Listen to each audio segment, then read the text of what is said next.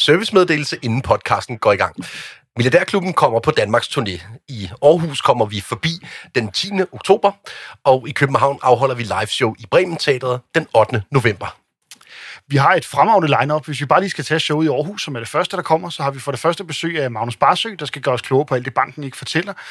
Så har vi besøg af Anders Bæk og Sasa Kovacevic, der skal tale om investeringer i AI. Vi har selvfølgelig Randers Emil med på, på hjemmebane i Aarhus. Og så er det helt stor joker, Andreas. Jakob Nielsen, direktør for AGF. Så vi skal tale sportsinvesteringer, vi skal tale investeringer i teknologi og kunstig intelligens, og så skal vi tale selvfølgelig om alt det, banken ikke fortæller dig. Hvis du hellere vil ind og høre showet i København, så kommer vi også snart til at annoncere gæster der, så det kommer alt sammen. Skal ind og købe billet. Hvis det er i Aarhus, så er det musikhuset.dk. Hvis det er i København, så er det ticketmaster.dk. Rigtig god fornøjelse med podcasten. Du lytter til Milliardærklubben, podcasten om alt det, banken ikke fortæller dig.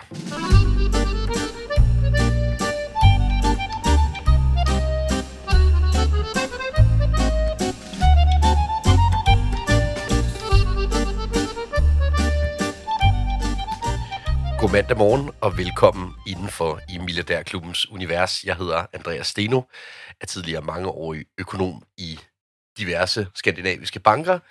Nu herre i eget analysehus, så jeg kan sige tingene, som de er. Og det øh, skal vi også gøre i dag, hvor vi har et, øh, et tema, som er allesteds nærværende og relevant for langt de fleste, der lytter. Øhm, og Mikkel, jeg kunne godt lige tænke mig at spille et lille klip, og så beder dig om at gætte på, hvad det er, vi skal tale om. Lad os prøve at høre her.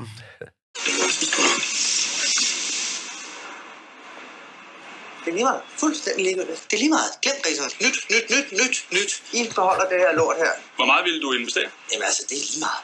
Fuck pengene. Altså, bare vis mig et eller andet. Vi, vi, vi, vi er selvfølgelig ejendomsmarkedet. Det kan du næsten regne ud, når vi har øh, Det kan jeg. god gamle Jeppe Kaufmann på her. Øhm, Mikkel Rosenvold, velkommen til dig også. tak, jo, øh, tak. Min øh, faste medvært her. Øhm, som jo har en baggrund i Digitaliseringsstyrelsen, hedder det ikke det? Jo, korrekt, korrekt. Øhm, jeg glæder mig faktisk til at få dit take på, på det her ejendomsmarked, fordi der er faktisk mange digitaliseringsstyrelse relevante problematikker omkring det her marked ja. i øjeblikket. Det er ikke altid, der er det, men øh, ja. med det nye vurderingssystem og øh, ny beskatningslov på vej og alt det her, så er der sådan set masser at tage fat i. Øhm, så grundlæggende, så er det her podcasten i dag om alt det, du skal vide om din bolig inden år 2024. Simpelthen. Bum. Bum, så går det godt af det. Så øh, Mikkel, jeg tænkte, vi skulle dele den op i tre. Ja. Vi starter med at kigge lidt på, hvordan går det egentlig på boligmarkedet lige nu? Så kigger vi på bagefter, er der en eller anden form for kø før lukketid? Fordi vi ved altså, der er beskatningsændringer fra 1. januar 2024. Mhm. Vi kigger lidt på det her beskatningsspørgsmål. Og så tema 3, vurderingsskandalen. Øh, jeg er ikke sikker på, at alle har nået at få en ny vurdering endnu. Det har alle vist ikke, men øh, i hvert fald har de fleste herovre i Københavnsområdet fået det. Mm. Øhm, og det er lidt en blandet land her. jeg tror, at, det- uden at jeg har sagt for meget, ikke? Vi kommer med løsningerne på, hvad skal der gøres, simpelthen. Fordi der bliver, der bliver brokket meget, der bliver skældt meget ud. Vi har løsningerne. Kommer Godt. til sidst i programmet. Det er dejligt at høre. Men Mikkel, lad os starte med boligmarkedet ja. Lige nu. Simpelthen. Hvis vi, øh, hvis vi kigger på boligmarkedet lige nu, mm. Så tror jeg faktisk, at de fleste mennesker er en lille smule overrasket over, hvor godt det går.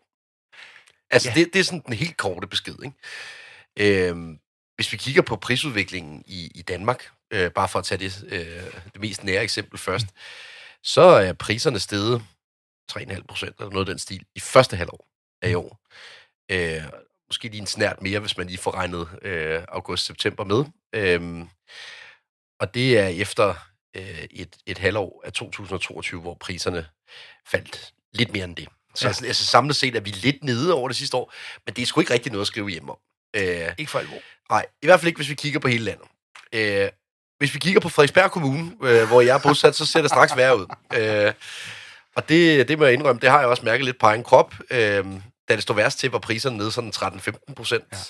på kommunen bredt set. Jeg tror, det var endnu værre, øh, hvis man tager mit postnummer isoleret på Frederiksberg. Øh, så det vidner jo også lidt om der, hvor tingene er blevet pumpet ekstra hårdt op. Der er der også øh, mere at tage i den anden retning, kan man sige, ja, når, ja. når tingene begynder at gå ned ad bakke. Omvendt kan man så også sige, at, at her i anden kvartal 2023 er priserne steget 4,3 procent på Frederiksberg. Det er sgu alligevel en del. Ja, så vi ser hele, over hele landet, hvis man lige skal tegne den op, så, så og, og lige, lige tage det historisk med, så havde vi jo en top lige før finanskrisen 07-08, som vi først nåede op nået op på de niveauer igen, sådan bredt set efter corona. Altså, det, der, der, Ja, ja, men- der, der gik omkring 15 år, før man nåede op på de niveauer Altså, igen. parcelhuset i Ringsted nåede ikke derop før der, vel? Nej, præcis, der, præcis. Der var Ja, ja. nummer i København og sådan noget, der var, Absolut. Der, hvor det gik meget hurtigt, ikke? Absolut, Jo, jo, men, yes. men, men sådan det, de generelle niveauer, det, det, det i sig selv er jo ret vildt. Og, og, og for de her topniveauer lige efter corona, især hvis vi snakker sommerhuse, som eksploderede fuldstændig under corona, ja. øh, så havde vi altså et dyk sidste år, måske en korrektion, måske en, et, et, et, et resultat af de høje renter, det kan vi komme lidt tilbage til. Men vi har altså set i anden kvartal, også her efter sommerferien, i, i, i de forløbige tal, vi kan se, at, at, at, at priserne stiger ret markant. Og det tyder jo på enten, at udbuddet har været presset for langt ned, altså der har været for mange, der har været for bange for at sælge, som vi også har talt om før, at, at vi har været helt nede på udbud, der har handlet om folk, der enten er blevet skilt, eller skal flytte, eller hvad ved jeg. Øh, øh, og, men, men omvendt selvfølgelig også, at efterspørgselen er begyndt at stige. Øh, vi kommer lidt tilbage til vurderingssystemet, som jo er den joker, der også gør det danske boligmarked anderledes end resten af verden lige i øjeblikket. Men, men det er i hvert fald helt tydeligt, at vi har et, et opsving her mod slutningen af, af 2023. Øh, og det, øh, det kommer nok bag på de fleste. Mm. Fordi det er jo ikke, man kan jo ikke sige, at vi står her øh, på tærsken af, af vintersæsonen 2023 og har fået en masse gode nyheder. Altså, det kan, det kan man jo ikke rigtig sige. Øh, renterne er stadigvæk høje. Øh, der er egentlig ikke sådan for alvor noget lys for enden af tunnelen. Det er jo ikke sådan, at der er nogen, der står og lover, at renten bliver sat ned næste år. Tværtimod. Tværtimod. Øh, der er ikke sådan voldsomt gode nyheder, når det kommer til alt, hvad der sker på vækstfronten rundt omkring os. Øh, Novo har selvfølgelig holdt øh, gang i julen herhjemme. Øh, og så er der sådan set også stadigvæk en hel del nybyggeri på vej på markedet. Så altså, man kan godt sidde og sådan tænke lidt, hvad, hvad er det egentlig, der foregår her? Altså, fordi, ja. hvor, hvorfor lige nu en, en prisstigning? Øhm, og der, øh, der kunne jeg egentlig godt tænke mig at bringe tema 2 allerede i spil. Mikkel. Ja. Fordi det, det må have en eller anden betydning, at der kommer et nyt beskatningsreglement fra 1. januar 2024. Øh, det er noget, vi har talt om. Jeg, jeg, jeg har i hvert fald helt mit voksenliv, er det noget, der har ligget på tapetet på, at på et eller andet tidspunkt, så skulle det der ske. Mm. Øh, Carsten Lauritsen som skatteminister fik det udsat, øh, kan jeg huske, da, dengang han var skatteminister for Venstre. Der er også andre venstreminister, der har fået det udsat. Øh, men nu er det altså på vej. Jeg tror, jeg tror vi er så tæt på, at det, det, det skal nok blive implementeret. Det altså, gør det, det gør det. Øhm, så Mikkel, lad os lige få en reprise af, hvad er det egentlig, der sker her 1. januar for boligejerne? For det første, så, så prøver man jo at gå over til, til de nye ejendomsvurderinger. Det er jo sådan, tanken er, at i 2024 skulle man gå over til de ejendomsvurderinger, der er baseret på 2022. Så har man forsigtighedsprincipper og alt muligt andet. Øh, De er så bare ikke helt klar endnu, så derfor har man lavet de her forløbige vurderinger, der, så, der, der, der, der er begyndt at rulle ud. Øh, Men sådan helt grundlæggende, så, så, så, er det her jo en gigantisk skatlettelse til alle landets boligejere. Øh, Man sænker ejendomsværdiskatten. Grundskylden bliver også de facto sænket, fordi man samler den i staten og lægger et loft over, hvor meget kommunerne må kræve ja. ind. Så det er en massiv skattelettelse. Det er der bare finden, som påvirker markedet rigtig, rigtig meget. Det er, at man, man har lavet den her ekstraordinære skatterabat. Det vil sige, man har sagt for virkelig at være på den sikre side, det er, at hvis du ejer en bolig øh, i dag, altså før 1. 1. 24, så kan du ikke komme til at betale mere i skat øh, på den, i hvert fald ikke i andre, fordi skat efter 1. 1. 24. Ej, grundskyld kan man godt. Ja. Grundskylden øh, kommer til på et tidspunkt at stige igen. Ja. Øh, øh, I første omgang kommer den til at falde og bliver rigtig, rigtig lav, især på Frederiksberg. Men, men øh, fordi der er mange år dele som kvadratmeterne, kan man sige. Men øh, øh, helt grundlæggende, så får du en kæmpe skatterabat, hvis du når at komme ind i dit hus. Og det er jo det, altså man kan sige, det, det er jo ja. helt klart den effekt, vi ser på ejendomsmarkedet lige nu, at, at folk prøver at komme ind i det hus, hvor de måske skal sidde de næste 15-20 år, og så måske skal gå i arv, hvor man også ja. skal komme til at give den her skatterabat med videre.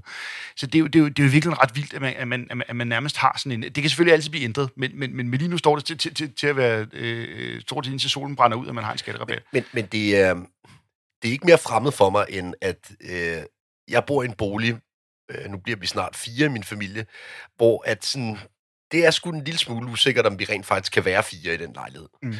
Det kan vi godt kvadratmetermæssigt, men der er en masse besværligheder ved det. Øh, og vi har da haft snakken derhjemme, sige sådan, hvorfor fanden flytter vi ikke bare inden 1. januar? Ja. Altså, vi, fordi vi ved, at vi skal på et eller andet tidspunkt alligevel, ikke? Mm. Og selvom det nok ikke vil være optimalt for os at flytte nu, så ja, hvorfor ikke? Øh, og altså grundlæggende må der jo være mange, der sidder og har den dialog derhjemme lige nu.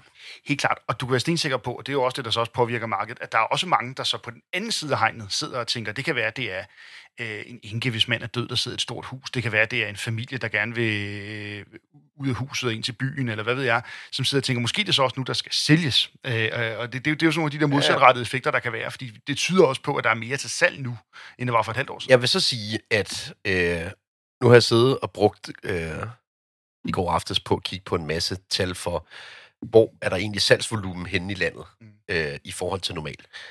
Øh, og der er faktisk en, en opgang i salgsvolumen mere eller mindre overalt. Ja. Øh, hvis det virkelig kun var beskatningstanken, der drev folk ud og købe noget nu, så vil jeg mene, at der skulle sælges ekstraordinært mange ejerlejligheder i København. Fordi det er dem, der bliver hårdest ramt. Ja. Og derfor er det der, du helst vil have skatterabatten, ikke? Ja, ja, øh, i, i, hvert fald, at, at, i hvert fald er der en øget effekt, og det er den sidste ting, vi ikke har haft med, at der, der kommer jo de her progressionsniveauer ind, sådan, så hvis, hvis, hvis, ens, hvis ens hus er er mere end, jeg tror, 9,4 millioner grænsen kommer til at være, så bliver man ramt af en ekstra beskatning. Ja. Øh, og det er der ret mange lejligheder i Københavnsområdet, der er, for bare at sige det som det er, især på Frederiksberg. Øh, så det er klart, der kan være en ekstra effekt. Men, men der er jo også den effekt i forhold til, til udbuddet, at hvis- nu du skulle købe dig et hus i Nordsjælland, eller øh, i Ja. Greve, eller hvor det kunne være, øh, så skulle du også sælge din lejlighed, formentlig. Du har nok ikke tænkt dig bare at lege den ud. Øh, jeg forestiller mig, at der er noget proveny, der skal bruges der. Så, så, så derfor er der jo også en sammenhæng i, at når folk køber nye boliger, jeg, ved, jeg, jeg er godt klar over, at det her også kan være en god lejlighed for mange til at træde ind på boligmarkedet og sikre sig en overkommelig skatterabat, men, men, men, men, men det er jo sandsynligvis, at dem, der spekulerer i at ramme det her hus, det er jo sandsynligvis i høj grad anden og tredje øh, bolig. Ja, ja. ja. Uden at vi nødvendigvis helt har tal for det endnu. Nu sidder vi og spekulerer lidt, men, men, men, men, men, men det er også øh, et levende marked, vi sidder og vurderer på. Det vi skal have med her, Mikkel, ja. øh, i forhold til den her beskatningsdiskussion, det er jo, at mig bekendt er den senest opdaterede offentlige ejendomsvurdering fra 2001 eller 2, deromkring. Øh, så der er jo forskel på, hvor mange procent boligerne er steget siden da rundt omkring i landet. Ja, ja. Helt Øh, vildt. og Helt øh, vildt. et, hvad hedder det, det postnummer, jeg bor i, er nok øh, i, i, hvert fald i favoritfeltet i forhold til at være steget mest siden. Har jeg ikke tjekket alle postnumre, Nej, nej. men vi tæller 500-600 procent Ja. siden. Både, både, både Ja. nominelt og, og, og også procentuelt, også fordi der, der, der er også sket et eller andet samfundsmæssigt skifte i, hvor Ja. ja. meget vi har lyst til at bo i byen.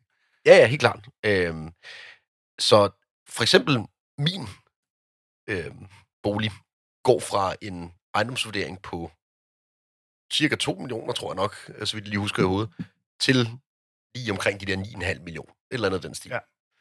Øhm, så hvor vigtigt er det her egentlig for prisen? Nu skal vi ikke og diskutere prisen på min lejlighed, men for prisen på boliger Ja. i de områder, hvor at, øh, hvad skal man sige, vurderingen stiger mest.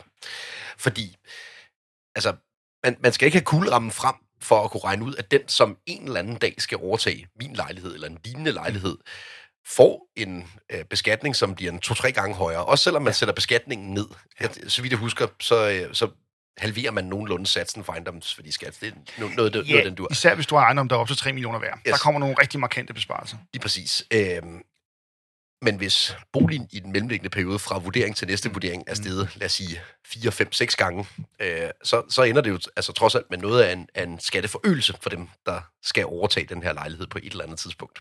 Ja, helt klart. Helt klart. Ja. Plus for dig, der allerede bor i lejligheden, er der også en skatteforøgelse, hvis nu du gerne vil, hvis, hvis du købte din nabos lejlighed nede på første sal. Ja. Du bor på tredje sal lige nu, ikke? Altså, hvis, du, hvis du bare vil rykke ned på første sal i samme ejendomskompleks, du synes, det er fedt at bo der, så vil du også blive ramt af den højere beskatning. Så, så, så, så det, det er jo også med til at mindske bevægeligheden øh, i markedet. Helt klart. Øhm, men når vi ser på sådan en, en ændring af skattesystemet, ja. øh, hvor det særligt er, øh, lad os sige, de områder, hvor priserne er steget mest de sidste øh, 10-20 år, som bliver ramt af en skattestigning mod, at der bliver givet en skattelempelse til resten af landet. Hvad, hvad skal det betyde for markedet? Det er, det er jo grundlæggende det, der sker. Altså, ja, det er jeg nødt til at sige. Jeg, jeg ved godt, at jeg forsvarer mig selv her, men det er grundlæggende det, der sker. Hvad skal det betyde for markedet? Øh, fordi kommer folk til at flytte fra Frederiksberg for at flytte til Sorø i stedet for, på grund af det her? Øh, altså, kommer der til at se sådan en bevægelse, eller skal markedet på Frederiksberg bare have nogle stryg? Altså, det er jo det, er jo det der er spørgsmål her. Det er nemlig det. Altså, spørgsmålet om Sorø, klart nej. Altså, folk kommer stadig til gerne vil bo på Frederiksberg, så det er jo ikke, fordi det her det er fundamentale ændringer af folk, vi pludselig ser, ser hele af, af, Frederiksberg siden der ligger øde og så videre. Men, men, øh, men vi kommer helt sikkert til, og det er jo så det, der er interessant med de her stigninger, vi ser i øjeblikket i markedet. Der er jo ingen tvivl om, når vi kommer om på den anden side af første i første, og folk ved, at når de kører bolig, så er det altså med fuld hammer på, på især dyre boliger, så må det jo falde. Altså hvis, hvis, fordi det er jo simpelthen bare ind i beregningen af, hvor meget har folk lov til at låne, når de går ned i banken. Der regner man jo altså selvfølgelig ejendomsværdiskatten med. Så, så, så det her må jo lægge en dæmper på, hvor store beløb folk har lov til at låne, dermed hvor store beløb folk har lov til at købe for i sidste ende.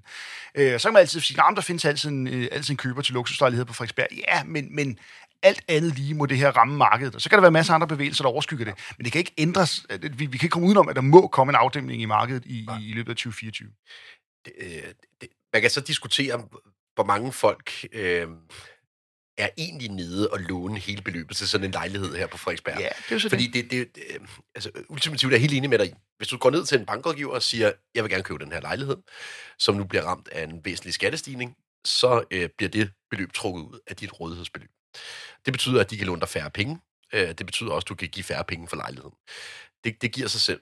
Øh, spørgsmålet er bare, hvor mange der rent faktisk er nede og lave den beregning i banken, øh, sådan fra A til Z. Øh, ja, nu, nu har jeg æren af at være øh, medlem af bestyrelsen i den der ejerforening, vi er derinde, og det, det er jo helt rystende. Altså, der er jo at alle folk, der køber inde i den øh, forening der, det er jo folk, som kommer med pengene fra et eller andet andet. Altså, der, der er Ja, ja, ja. simpelthen ikke... Og, og jeg, jeg, jeg lavede den helt bizarre øh, øh, beregning øh, på baggrund af Danmarks Statistiks data, og prøve sådan at regne baglands, hvor mange mennesker kan egentlig blive godkendt til at låne helt beløbet for at købe en lejlighed i den forening der. Det er nærmest... Øh, vi, vi er nede under et, et, øh, et femcifret antal mennesker i Danmark, der kan det. Ja. Altså, så, så, så der er ikke nogen, der kan få lov at låne Der- helt beløbet til alle sådan nogle ting der mere. Altså, Der er nødt til at være et element af old money, eller i hvert fald penge, du har tjent. Altså, Ja. du, du, det, det er meget, meget få mennesker, der kan få lov at gå ned, selvom man, man tjener godt. Altså, der skal, du skal virkelig tjene godt for at få lov at gå ned og låne 10 millioner på dit glatte ansigt. Altså, fuldstændig. det, det, det, ja, det du, kræver du regne fuldstændig design. du skal have Ja. en husstandsindkomst på 2,5 millioner. Præcis. det er trods alt de Det færreste er der mennesker, mange, har der det. har. Nej, nej. Øhm, nej. Og, og det er nemlig en god pointe, fordi det, det vil jo være det element især, der, der, der bliver hævet ud af det her marked. Men der må bare være nogen, der ryger ud af det. Ja, det kan også være, der er nogen, der ryger ud af markedet på lejligheder til 5-7 millioner på Frederiksberg. Trods alt også findes. Jamen, det, er- jo, øh, og, og, du kan sige, øh, jeg har brugt nok tid i ejendomsbranchen til at vide, hvor en krise starter henne, og hvor den slutter. Mm. En krise starter altid i en etværelseslejlighed på Avedøreholme. øh, forstået på den måde, at tæppet bliver trukket væk under et ejendomsmarked nedefra og op. Ja. Det er jo ikke fordi, der lige pludselig står og mangler købere til lejligheder på 180 kvadratmeter på Frederiksberg Allé. Det vil der altid være. Men hvis alternativet på 160 kvadratmeter på H.C. Ørstedsvej lige pludselig er blevet billigere, ja. så tager man den i stedet for den på Frederiksberg Allé, eller i hvert fald prøver at beregne, prisen på den på Frederiksberg Allé ned. Så det er hele tiden fra den etværelses og opad, at den prisforandring sker. Øh, og der, øh, der må man bare sige, at de der, øh, selv de der etværelses, toværelses i, i tætbefolkede områder er jo steget voldsomt procentuelt. Øh, og der rammer vi altså ind i et segment af folk, som typisk vil skulle ned og låne de her 80% eller meget man nu kan få lov til i realkredit, plus måske endda noget banklån øh, oveni for at komme ind på markedet. Øh, tage en, en eller anden nyuddannet akademiker i København, skal finde et værelses, et eller andet for at komme i gang på markedet. Der, der kommer vi det virkelig til at ramme det her øh, med, med nogle stigninger på, på de her mindre lejligheder. Så det, det vi kommer Fordi til de at koster i øvrigt også over 3 millioner efterhånden. Så det, ja. Det vi kommer til at se, det er medvis at lægge slisken. Altså enten så glider man ud mod hos, hos Østersvej eller Stengade, eller også så glider man ud mod Ingehavevej og Sydhavnen i virkeligheden. Nu, nu bliver det meget København internt, men det er virkelig det, man kommer til at se.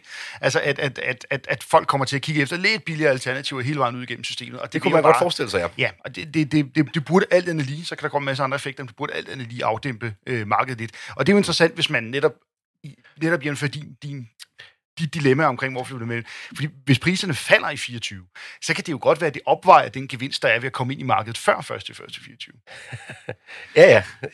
Altså, hvis ikke man kommer øh, under vand, så man bliver teknisk insolvent, så kan man jo være ligeglad, kan man sige. Men, Ja, ja. Men, øh, men grundlæggende har du da ret. Altså, det, det, det er et af de dilemmaer, man skal tage stilling til. Det kan vi, øh, det kan vi i, i ugens bundlinje, som vi tager Ja. ja. til sidst, kan vi jo tage et ja-nej. Vil, du købe inden øh, første, første 24 Mikkel? Den vender vi tilbage til. Fordi vi skal lige en tur forbi rentemarkedet. Ja. Øh, når nu der sker de her ændringer af beskatningen af boligejendom, øh, og jeg ved godt, at øh, vi fokuserer meget på de ejendomme, der bliver ramt af prisstig eller skattestigninger nu, men det er trods alt dem, som på en eller anden måde kan sætte gang i nogle bevægelser i det her marked, må man formode. Øhm, så er spørgsmålet så, skal man være mest bekymret for renteelementet eller for beskatningselementet? Øhm, og som øh, person, der har øh, føling med begge ting, øh, meget, meget konkret vil jeg sige, efter en grim omgang her de sidste par, par år, så bliver jeg simpelthen nødt til at sige, at det der beskatning, det er simpelthen peanuts i forhold til det andet. Ja. Altså, hvis vi er oppe i det her segment af boliger alligevel. Øh, vi taler minimum 5x vigtighed nærmest af, re- øh, på renten. Øh, også i forhold til prisfastsættelsen. Fordi øh, mine renteudsigter er jo gået fra at være... På det tidspunkt, vi, vi, vi kiggede ind i købet, der var vi jo under en, et procentpoint effektivt, og nu, hvis man skulle starte forfra nu, så ville det være en effektiv rente på 5,5 eller sådan noget. Ikke? Det er altså noget, der vil noget, øh, hvis man er oppe og låne i 10 millioner. Ikke? Øhm, Det det. Og det er jo også derfor, at den her stigning kommer lidt, den her stigning i boligmarkedet, vi ser her hen over sommeren og, og, slutningen af 23, kommer lidt til trods, og kommer lidt som en, hvad skal man sige, og, og, og ikke fuldt ud kan opveje de fald, vi har set øh, øh boligmarkedet, som følger de højere renter. Det, det, det, det er simpelthen stadig renterne, der, der, der, der er en helt stor effekt, og det her er mest en form for kunstig åndedræt, både til ejendomsmarkedet og også ja. til, til, til ejendomsmælerne i øvrigt. Men øh, jeg brugte ja, noget af år 2022 hos en svensk ejendomsgigant, øh, som får en del røfler i medierne i øjeblikket, øh, på grund af, at renterne er ved at ramme dem. Øh, og der, hvor jeg vil hen, Mikkel, det er, at vi i Danmark faktisk står i en ret unik situation. Øh, nemlig den, at langt de fleste mennesker, i hvert fald det gennemsnitlige menneske, øh, som er husejer i Danmark, har det, man kalder en relativt lang rentebinding. Mm. Øh, jeg har for eksempel et 30-årigt fastforrentet lån.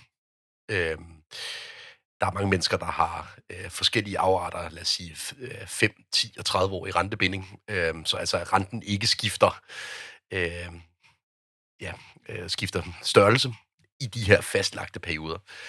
Øh, og der er egentlig ikke specielt mange, som gik ind i den her rentestigning med det, man kalder kortrentelån, altså hvor at renten skifter, lad os sige hver 3., 6., 12. måned. De her kortrentelån er til gengæld fuldstændig kommet fod rundt omkring i Europa. Mm. Øh, Sverige er et godt eksempel. Øh, der, var, der blev man kaldt idiot, hvis ikke man havde sådan et tre måneders øh, kortrentelån øh, i Stockholm, fordi renten var øh, negativ faktisk. Øh, og det havde den været længe, og det går nok, og så videre. Ikke? Øhm, og jeg vil bare sige, at det, man ser i Sverige nu, også blandt de store ejendomsselskaber, det kommer til at ramme Danmark, men bare med et langt tidsefterslæb. Så altså, hvis renten forbliver, hvor den er nu, så får vi også svenske tilstanden på det danske marked bare om et, to, tre år. Altså, det kommer bare til at tage noget tid, fordi at der simpelthen går længere tid, inden renten ligesom bliver masseret ind i folks husholdninger i Danmark, øh, på grund af, at vi simpelthen har nogle andre typer lån. Mm. Øhm, og ja, det svenske boligmarked, det har det ikke godt. Lad os sige det på den måde. Øh, jeg er personligt af den overbevisning, at, at øh, langt de fleste af de, øh, af de større ejendomsselskaber i, i, i Sverige, de kommer til at, at knække nakken, hvis ikke renten kommer ned. Eller i hvert fald kommer til at være meget, meget, meget, meget presset allerede næste år. Øhm, så der er i hvert fald mulighed for, at der er en hel del ejendom år, der skal skifte hænder. Lad os sige det på den ja. måde. Ja. Og så afvinder vi jo også stadig, om, om, om vi bliver ramt af en mere tydelig recession, som vi også taler om i fredagens ja, ja. afsnit, som begynder at sætte sig i beskæftigelsen. For det er jo også noget af det, der kan ramme netop boligmarkedet nedefra. Folk, der sidder og, og, og, og, og måske pludselig ikke har råd til at betale deres afdrag. Og det, det giver mig en perfekt løftestang til at mm. tale lidt om øh, volumen på boligmarkedet lige nu. Ja. Fordi det er rigtigt nok, der er prisstigninger, der er jo også øh, små signaler om, at øh, øh salgsvolumen er, er på vej op igennem øh, øh de her kvartaler. Men vi skal stadigvæk også huske på, at mængden af udbudte boliger stadigvæk er ekstremt lav i en historisk sammenhæng. Og hvorfor er det så? Øh, jeg tror, der er to effekter på spil. Det ene er pandemien, som helt åbenlyst fik folk til at fokusere mere på det nære, og det, det hænger i et eller andet omfang stadigvæk ved. Øhm, og når man fokuserer på det nære, så flytter man ikke så meget. Øhm, det, det er en, faktisk i øvrigt en global effekt, øh, som vi har set. Det andet er, at man kan i et eller andet omfang argumentere for, at folk sådan mentalt har fået det, jeg vil kalde gyldne håndjern på. Ja. Øhm, hvis man sidder og har købt en bolig og har fået lavet en fastforrentet øh, belåning på, hvad ved jeg, en procent eller sådan noget, så sidder man jo meget godt Altså, øh, det er ikke fordi, det ikke kan lade sig gøre at komme ud af at flytte over i noget andet, men, men sådan mentalt, så skal der meget til, før man tager en beslutning om at flytte, fordi man har en, en ekstremt gunstig situation i forhold til, hvad man kan veksle det til på en eller anden måde.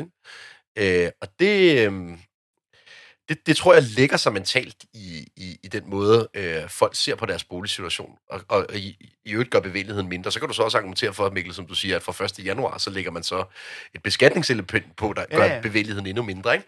Altså, øh, jo, for alle dem, der nåede at komme ind inden. Ikke? Altså, præcis, og, ja. og, og, og det, det, der vil også ligge i volumen, er vel også... Øh, hvilke, hvilke adgangsbarriere der er, altså for folk, der skal ind på boligmarkedet. Altså, der er det jo alt andet lige sværere, medmindre man kommer med en kæmpe pose penge i ryggen, som oftest er skabt netop kvæg bolig, øh, boligejerskab. Ja. Så, er det, så, så er højere renter jo bare en, en, en, en meget, meget højere pris på at komme ind på boligmarkedet. Og det vil sige, når, når, når der bliver udbudt en lejlighed til, sige, 5 millioner, øh, hvis man så kommer og skal låne helt op til grænsen af, hvad man må for det, så bliver det forholdsvis meget, meget dyrere, end hvis man kommer fra at have solgt en anden bolig, hvor man typisk har tjent, lad os bare sige 100.000. Det vil sige, at man lige har likviditeten til at tage, til til at tage det værste af det her, rente, det her rentesmæk. Ja. Så, så, så, så det, det er helt klart den effekt, der er, og derfor, øh, øh, du har helt ret, der kan sagtens med at være folk, der sidder i gyldne og gyldne håndjern og er i anførselstegn øh, ja. stavnsbundne, Men der er altså også rigtig mange mennesker, der er stavnsbundet. De ikke kunne, kunne komme ind på det her ejendomsmarked. Ja, Ja, ja, det har langt større, langt større konsekvenser Helt på lang sigt. Og det, man skal huske på, det er, at øh, det danske realkreditmarked er konverterbart. Øh, så i virkeligheden, i begge retninger, har ejerne af boligen, som udsteder det her lån, øh, relativt høj fleksibilitet. Det er jo noget, vi ikke ser særlig mange steder på kloden. Mm. Øh, så gyldne håndjern er lidt i overført betydning, fordi i Danmark er, har man faktisk ikke håndjern på. Du kan bare, du kan bare realisere din gevinst øh, i, i lånet, og så komme videre. Det er lige præcis det. Øh, men jeg tror stadigvæk, der ligger noget mentalt i, hvis man sidder med et lån på en procent, det, det ser bare dejligt ud. Ind, altså, inden vi kommer til løsningen på vurderingsskandalen, skal vi så lige tage bundlinjen, for den, den er forbundet til mange af de ting, vi har talt om her.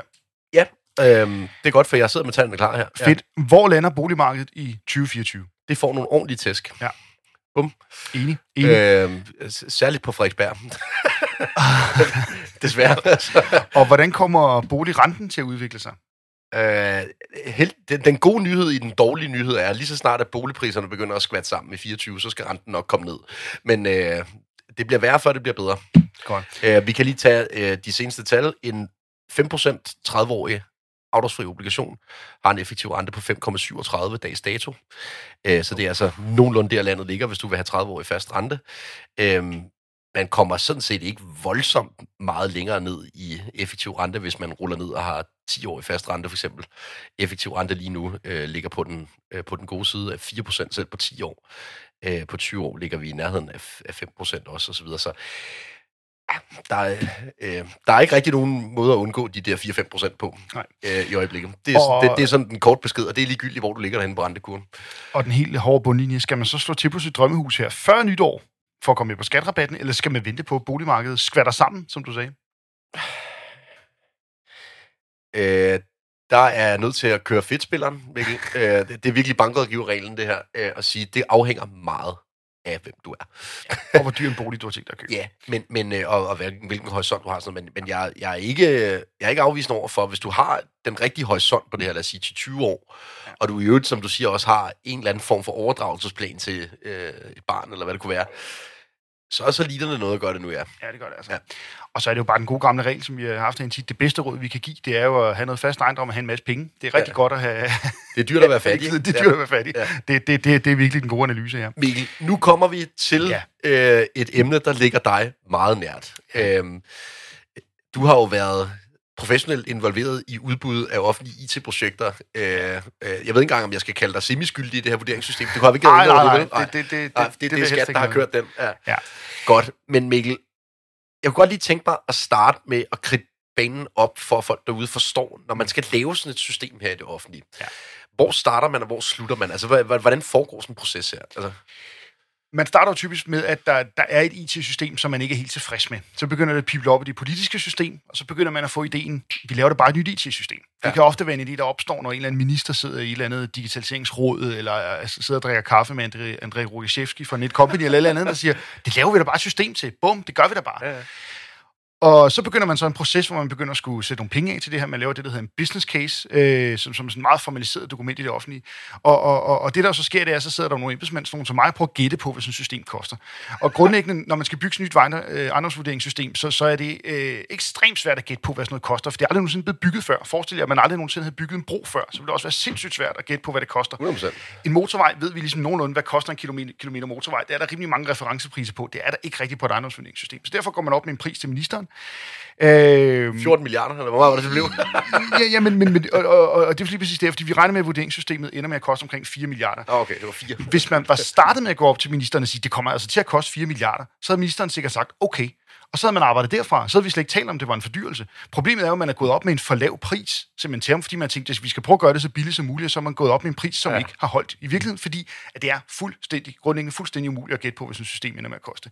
Så det der med, at IT-systemet er blevet fordyret, det skal man simpelthen lade være med at tænke over, fordi de der skud, der kommer op for hosten, der er jo ikke nogen minister, der kan sige, at 4, million, 4 milliarder, nej, det skal maks koste 2,8 milliarder at lave vurderingssystem. Det er der ingen mennesker på hele planeten, der ved. Så man skal lade være med, med at hænge sig så meget i det der med, at det er blevet fordyret, selvom det, det, det er rigtig, rigtig mange penge, fordi grundlæggende er det ingen, der aner, hvad der foregår. Det, der så er problemet, det er, når man så går udbud med sådan et system her, så øh, dels er der en masse teknisk i forhold til, hvordan man udvikler IT-systemer. Meget ofte så ender man med at lave sådan en stor kravspecifikation fra starten, hvor man siger, det er præcis sådan her systemet skal se ud. Så går man i gang med at bygge det, og så når man er færdig med det, så finder man ud af, hov, det var måske i virkeligheden ikke helt sådan, det, det skulle være. Og så har man brugt x antal år. Det, det er jo sådan et skrækeksempel på det. Og det her er jo selvfølgelig et helt ekstremt skrækeksempel. Det, der også er problemet her, det er, at man ikke fra start har fået tænkt ind i, jamen, fordi man ikke har haft det der pres måske op mod politikerne, at sige, prøv nu at lave nogle simple regler.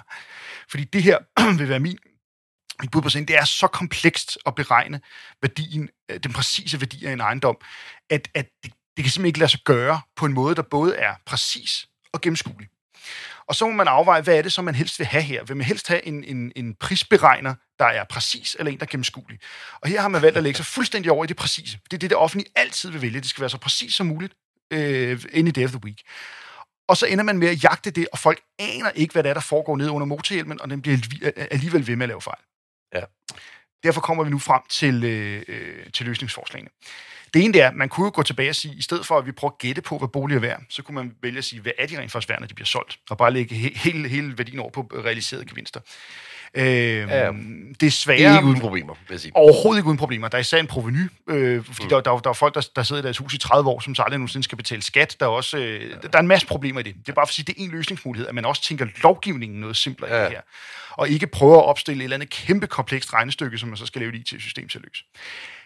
Den anden model, det er det, jeg kalder servietberegninger, fordi hvis jeg skulle lave sådan et system i dag her, så ville jeg prøve, hvis jeg var politiker, så ville jeg sige, i stedet for at prøve at lave et præcist system, så lad os lave et gennemskueligt system.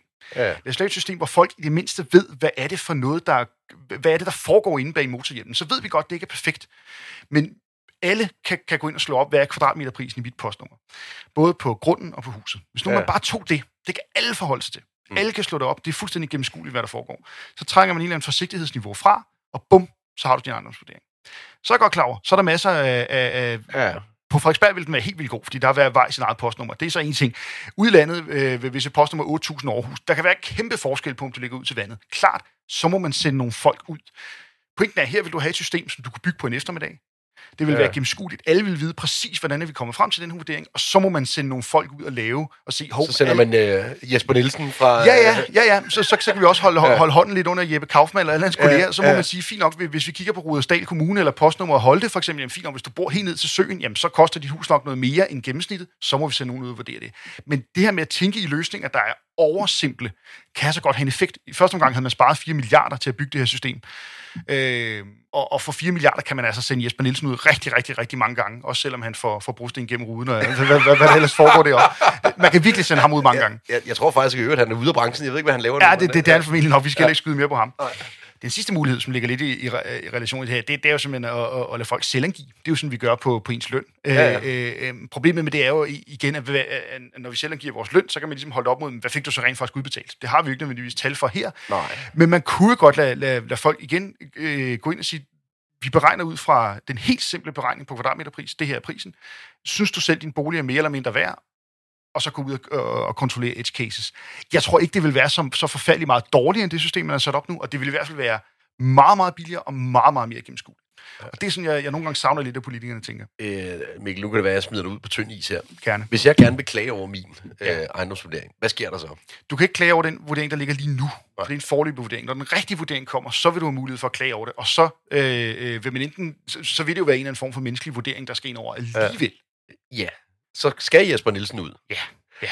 Fordi, altså, øh, med, al, med al respekt for det system, der er sat op, øh, jeg tror i øvrigt, det får... Altså, når man har forsøgt at være så præcis som overhovedet muligt, jeg tror egentlig, det er nogenlunde præcist. Det er okay. Mm. Øh, det rammer rigtigt i mange tilfælde. Øh, man kan selvfølgelig ikke lave noget, der er 100% præcist. Men det har været ekstremt dyrt at nå dertil, og man ender alligevel med 100.000 vis af klagesager på det her. Også fordi du, du har eksempler på, så ligger der en vej ude på Yder Frederiksberg, hvor der ligger otte huse, der er fuldstændig ens, fuldstændig ens, ned til ja. mindste detalje, der har fået vidt forskellige ejendomsvurderinger. Ja, det, og det, det, det, kan jeg stadigvæk ikke forstå. Og der er ingen, og der er ingen, der kan forklare det. Præcis. Hvis Nej. man bare havde beregnet det ud, den helt simple ja. øh, bagside af en kuvertberegning, så ville alle kunne forstå i hvert fald, hvorfor vi jo nåede derhen. Jo. Og, det, og det er der altså også en stor værdi i, når vi betaler skat, at folk forstår, hvordan man kommer frem til beløb. Men der, hvor jeg vil hen nu, det er, at de vurderinger, der er blevet lavet, tager ikke højde for det indvendige. Og det er også fuldstændig umuligt at gøre. Ja, ja. Det, det, det, jeg, jeg øh, anbefaler dem ikke at forsøge at gøre det.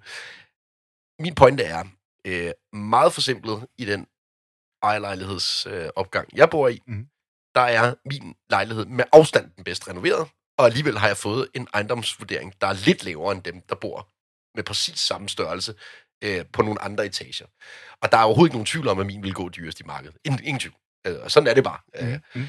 Og det, øh, det bliver jeg ikke straffet for, at øh, bo i en, der, der er blevet renoveret.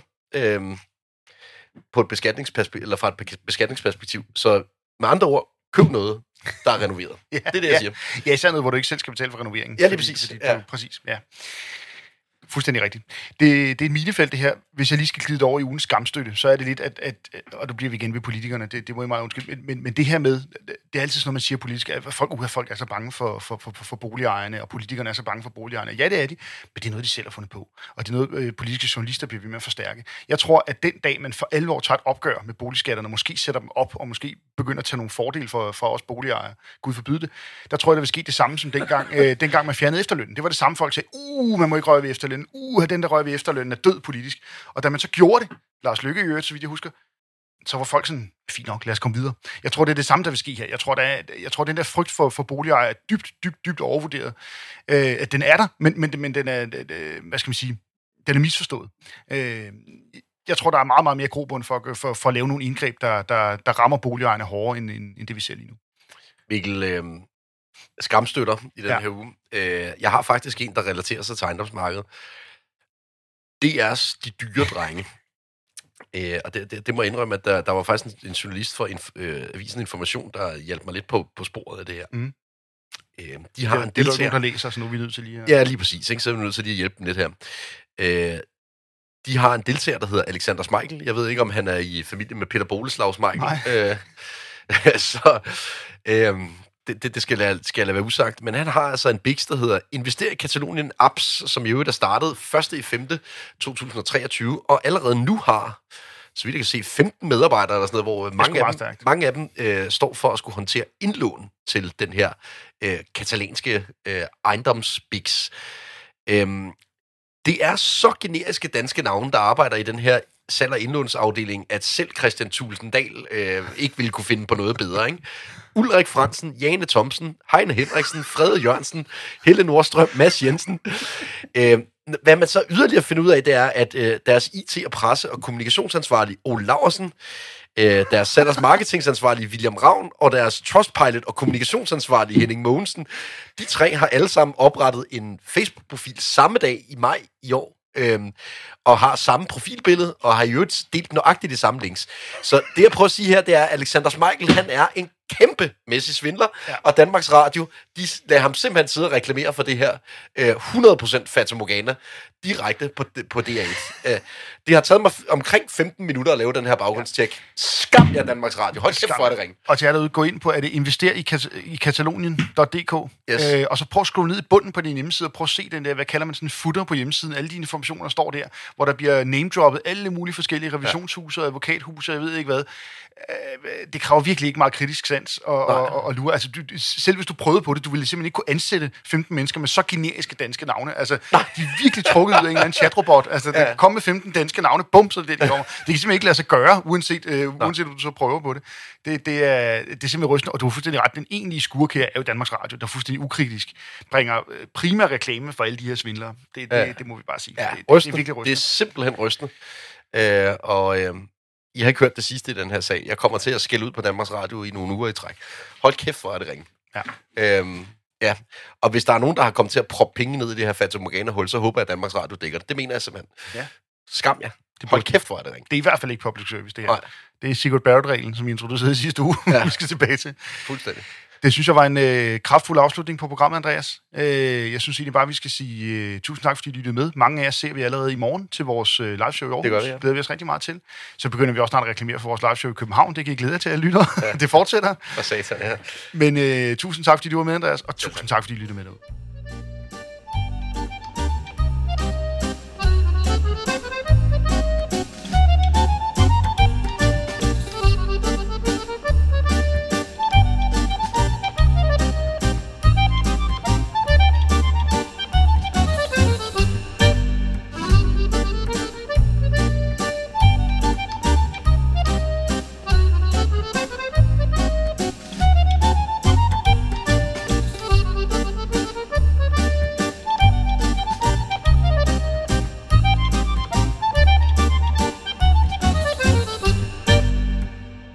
Servicemeddelelse. Milliardærklubben kommer på Danmarks turné. I Aarhus kommer vi forbi den 10. oktober, og i København afholder vi live show i Bremen Teatret den 8. november. Vi har et fremragende lineup. Hvis vi bare lige skal tage showet i Aarhus, som er det første, der kommer, så har vi for det første besøg af Magnus Barsø, der skal gøre os klogere på alt det, banken ikke fortæller. Så har vi besøg af Anders Bæk og Sasa Kovacevic, der skal tale om investeringer i AI. Vi har selvfølgelig Retters Emil med på, Yes. på hjemmebane i Aarhus. Og så er den helt store joker, Andreas. Jakob Nielsen, direktør for AGF, så vi skal tale sportsinvesteringer, vi skal tale investeringer i teknologi og kunstig intelligens, og så skal vi tale selvfølgelig om alt det, banken ikke fortæller dig. Hvis du hellere vil ind og høre showet i København, så kommer vi også snart til at annoncere gæster der, så det kommer alt sammen. Skynd jer ind og køb billet. Hvis det er i Aarhus, så er det musikhuset.dk. Hvis det er i København, så er det ticketmaster.dk. Rigtig god fornøjelse med podcasten.